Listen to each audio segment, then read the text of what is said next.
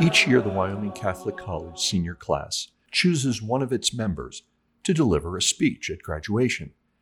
The class of 2023 chose Miss Emma Hermanson. This is the After Dinner Scholar from Wyoming Catholic College, and I'm your host, Dr. Jim Tonkowich. Before coming to Wyoming Catholic, Emma went to a classical high school in Colorado under the shadow of the Rockies, giving her a love for the mountains and giving her a love for the classical tradition. At Wyoming Catholic College, her favorite part of the curriculum was the humanities track, feeding her abiding love of literature. After graduation, Emma will be getting married and then beginning her work as a high school literature and writing teacher this fall. Here's what Emma had to say at graduation. Your Excellency, Archbishop Aquila, Chairman Powers, President Arbery, Board of Governors of Wyoming Catholic College, esteemed faculty and staff, alumni, friends, families, and dear classmates. Let me just begin by saying that it was unbelievably hard to write a commencement speech for our class. We are all so very different from one another. Both in class and out of it, the ways that we talk, think, and generally express ourselves vary quite impressively from person to person. And so when I look back on our years here, it is hard to see moments when we have all spoken, thought, and generally expressed ourselves in the same way and at the same time. In the process of composing this address, I had to throw out several beginnings and even an entire draft that just didn't fit our class. I was struggling to find a way to address our class as a whole and address each member in it. And so I kept ending up with a fragmented collection of cliches, pious phrases, and cheap words. Not a commencement speech. So, desperate for some help, I turned to my classmate Sophia for some advice. And she reminded me that this great challenge of ours, our sheer difference from one another, is also our greatest strength. At first, it seems like this would be an extreme disadvantage to the educational experience as a whole, and especially to the writing of a commencement speech which, after all, is the kind of thing that is generally supposed to unify our collective experience at the college, make us all feel bonded and generally triumphant, and send us off on our various paths with a secure sense of the oneness we all share.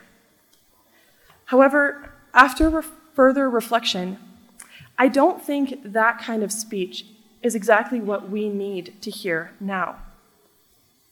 Yes, we still need to somehow perceive a wholeness to our experience and our community. But I don't, I don't think that the true communion we share is necessarily typical or easy to describe. I realized in my dilemma that I had been trying to find our class's lens, our single unified way of viewing the world and everything in it, when that single lens doesn't really exist for our class. This may sound a bit cheesy, but bear with me. I think we are more like a kaleidoscope or a stained glass window than a single pane of unbroken transparency. Our class is a composition of diverse and vibrant shades of color, glass of all shapes and sizes, all filtering the same light to create a beautiful mosaic of color, which would be impossible through a clearer pane. We each have a distinctive slant to our vision that makes our particular perspective of things essential to the composition of the whole picture of our intellectual striving over these four years. And this makes each one of our class discussions a work of complex art. Since the beginning of freshman year, and much more skillfully now, our class has been able to put together all of the images and hues which color our own vision, to piece together a work of wonder that is wide and diverse and does have a mysterious wholeness to it. It has made every discussion of a text more rich and more deeply saturated with each of our personalities.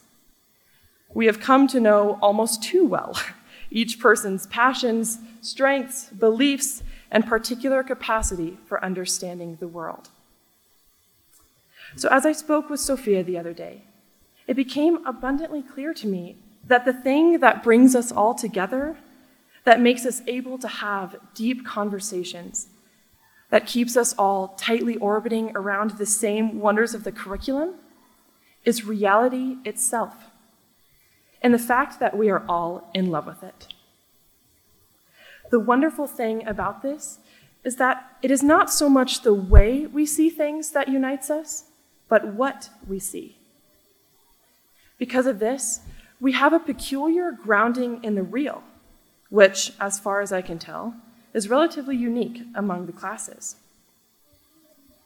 It is this which has made us most together, most one, most whole as a class. Our acceptance of our own particular vision and our appreciation for the sight of each one of our members.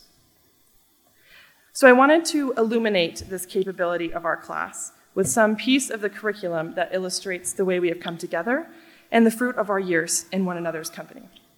Of course, coming from my particular section of the stained glass window of the class of 2023, that piece had to be from our wealth of poetry.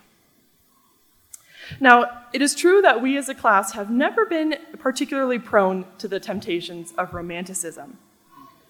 We are mostly realists, or at least aspirational ones. And this realism often presents as a sort of melancholy. And perhaps that is because all of the overwhelmingly real things to which we have been exposed over these years. Two years of COVID 19 and its heavy effects, losing over half of our class, and enduring through some rather turbulent years of the life of the college. This is not exactly the stuff of halcyon dreams. But thankfully, as we have come to know quite well, especially through senior humanities, not all poetry is saturated with romantic idealism. And as I neared the end of my search for the right poem for commencement, I very nearly settled on the line which I think has been the most quoted of this semester from Yeats' Second Coming Things Fall Apart.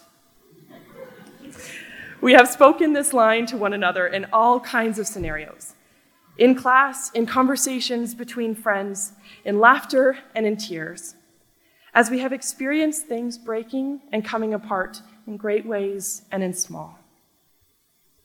And yet, our experience has not been simply the falling apart of things, though it has been that but it has been the glimpse of something radical and real beyond the broken pieces. It is precisely in this experience of the broken and the beyond that we graduates of the class of 2023 have become what we are. Thus, my search for a line for this day came to rest instead with the final poet in the Humanities 402 curriculum, Richard Wilbur, and his poem, Love Calls Us to the Things of This World, which you all have in your programs. He writes The eyes open to a cry of pulleys, and spirited from sleep, the astounded soul hangs for a moment, bodiless and simple as false dawn. Outside the open window, the morning air is all awash with angels. Some are in bed sheets, some are in blouses. Some are in smocks, but truly there they are. Now they are rising together in calm swells of halcyon feeling, filling whatever they wear with the deep joy of their impersonal breathing. Now they are flying in place, conveying the terrible speed of their omnipresence, moving and staying like white water. And now, of a sudden, they swoon down into so rapt a quiet that nobody seems to be there. The soul shrinks from all that it is about to remember, from the punctual rape of every blessed day, and cries, Oh, let there be nothing on earth but laundry, nothing but rosy hands in the rising steam, and clear dances done in the sight of heaven. Yet, as the sun acknowledges with a warm look the world's hunks and colors, the soul descends once more in bitter love to accept the waking body saying now in a changed voice as the man yawns and rises, Bring them down from their ruddy gallows. Let there be clean linen for the backs of thieves. Let lovers go fresh and sweet to be undone. And the heaviest nuns walk in a pure floating of dark habits, keeping their difficult balance. Wilbur's poem, I think, beautifully expresses the whole reality of our experience at Wyoming Catholic College. For so many of us, the beginning of freshman year was like that initial vision of angels in the morning air. We experienced a sort of complete enchantment of the world, beauty blazing in every corner, every earthly thing alive with dancing spirits. And yet, for each of us at different times, that pure idealistic vision of the world and its magic was shattered. The linen fell still, and the angels stopped dancing. For some, this moment was during the suffering and isolation of the COVID 19 semester, when the second half of their freshman year and many of their friendships were taken from them. And yet, they stayed. For others, it came during a particularly difficult relationship or breakup, when they learned how terribly real love is and how terribly broken humans are. And yet, they stayed. For others, it came at some point of crisis in the curriculum, when they reached an intellectual breaking point and came face to face with the failures and shortcomings of their own minds. And yet, they stayed.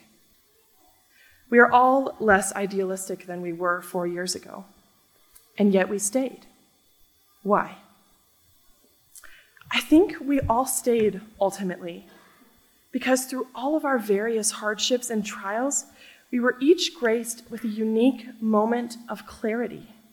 When we saw that there was something here at this college, and indeed something in reality itself, that is more than angels and empty laundry. Something worthy of our love, whether it is enchanted or broken or both. Those moments of vision have developed in each of us our unique color and helped us find our place in the mosaic of our class.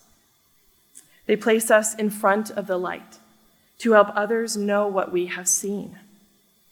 They have become moments of conversion that we can point to and say, That made me what I am. We have been learning to live since those moments of vision and that habit of bitter love, which alone, as Wilbur says, can unite the idealistic soul and the base body into one whole man capable of authentic human action in the world. This kind of love is truly a delicate balance. We have learned to walk the thin line of the real poetry inherent in the world without falling into either cynical despair and materialism or frothy idealistic romance. Our hearts have already been and will continue to be broken in ways great and small by the things of this world. But praise God for that breaking, for things that fall apart so that we can see them in the worthiness of what they are, for the ordinary, extraordinary vision of clean linen on a summer morning, and for this four year lifetime that has taught us to be human, to look carefully at laundry, and to delight in the real. My friends, it has been an unimaginable blessing and an immeasurable joy to spend these years looking at the world through each of your eyes. I have learned more from you than I ever could have from books alone. I am amazed at each one of you. I am astonished at what we have done in this college and in each other's hearts. We have known what is broken, and we are in love with what lies beyond. If, this, if the goal of this education is for us to become what we are, I would call the class of 2023 a rousing success. And now, love is calling each one of us. Complicated, broken, healing, weeping, laughing, distinct, and yet really united to those around us, to the things of this world. We are being called to taxes, rent payments, marriage, child rearing, consecrated life, career building, and the slow, arduous labor of holiness. Our task is to let the purified light of our vision, tinged with the hues that have surrounded us for years, wash over a world sorely in need of the brightness that we bear. So let us begin. Today, tomorrow, and every ordinary day, in complexity and yet in honesty, to look at what lies in front of us with color and with life. That, my friends, is our gift. That is what we may cling to. God be with us.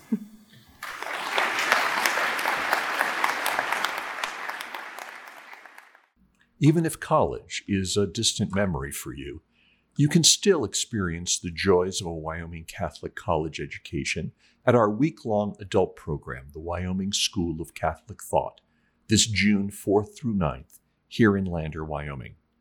Our topic this year is, quote, the ancient and modern challenges of technology, close quote. Led by members of our faculty, we'll be discussing writers from Plato and Aristotle to Moses and Francis Bacon, to Wendell Berry and Martin Heidegger, to Jonathan Swift and Mary Shelley. And there'll be plenty of time for conversations and to enjoy the Wyoming outdoors. For more information, visit our website, wyomingcatholic.edu. That's wyomingcatholic.edu, or use the link in the description of this podcast. For Wyoming Catholic College, this is Dr. Jim Tonkowich.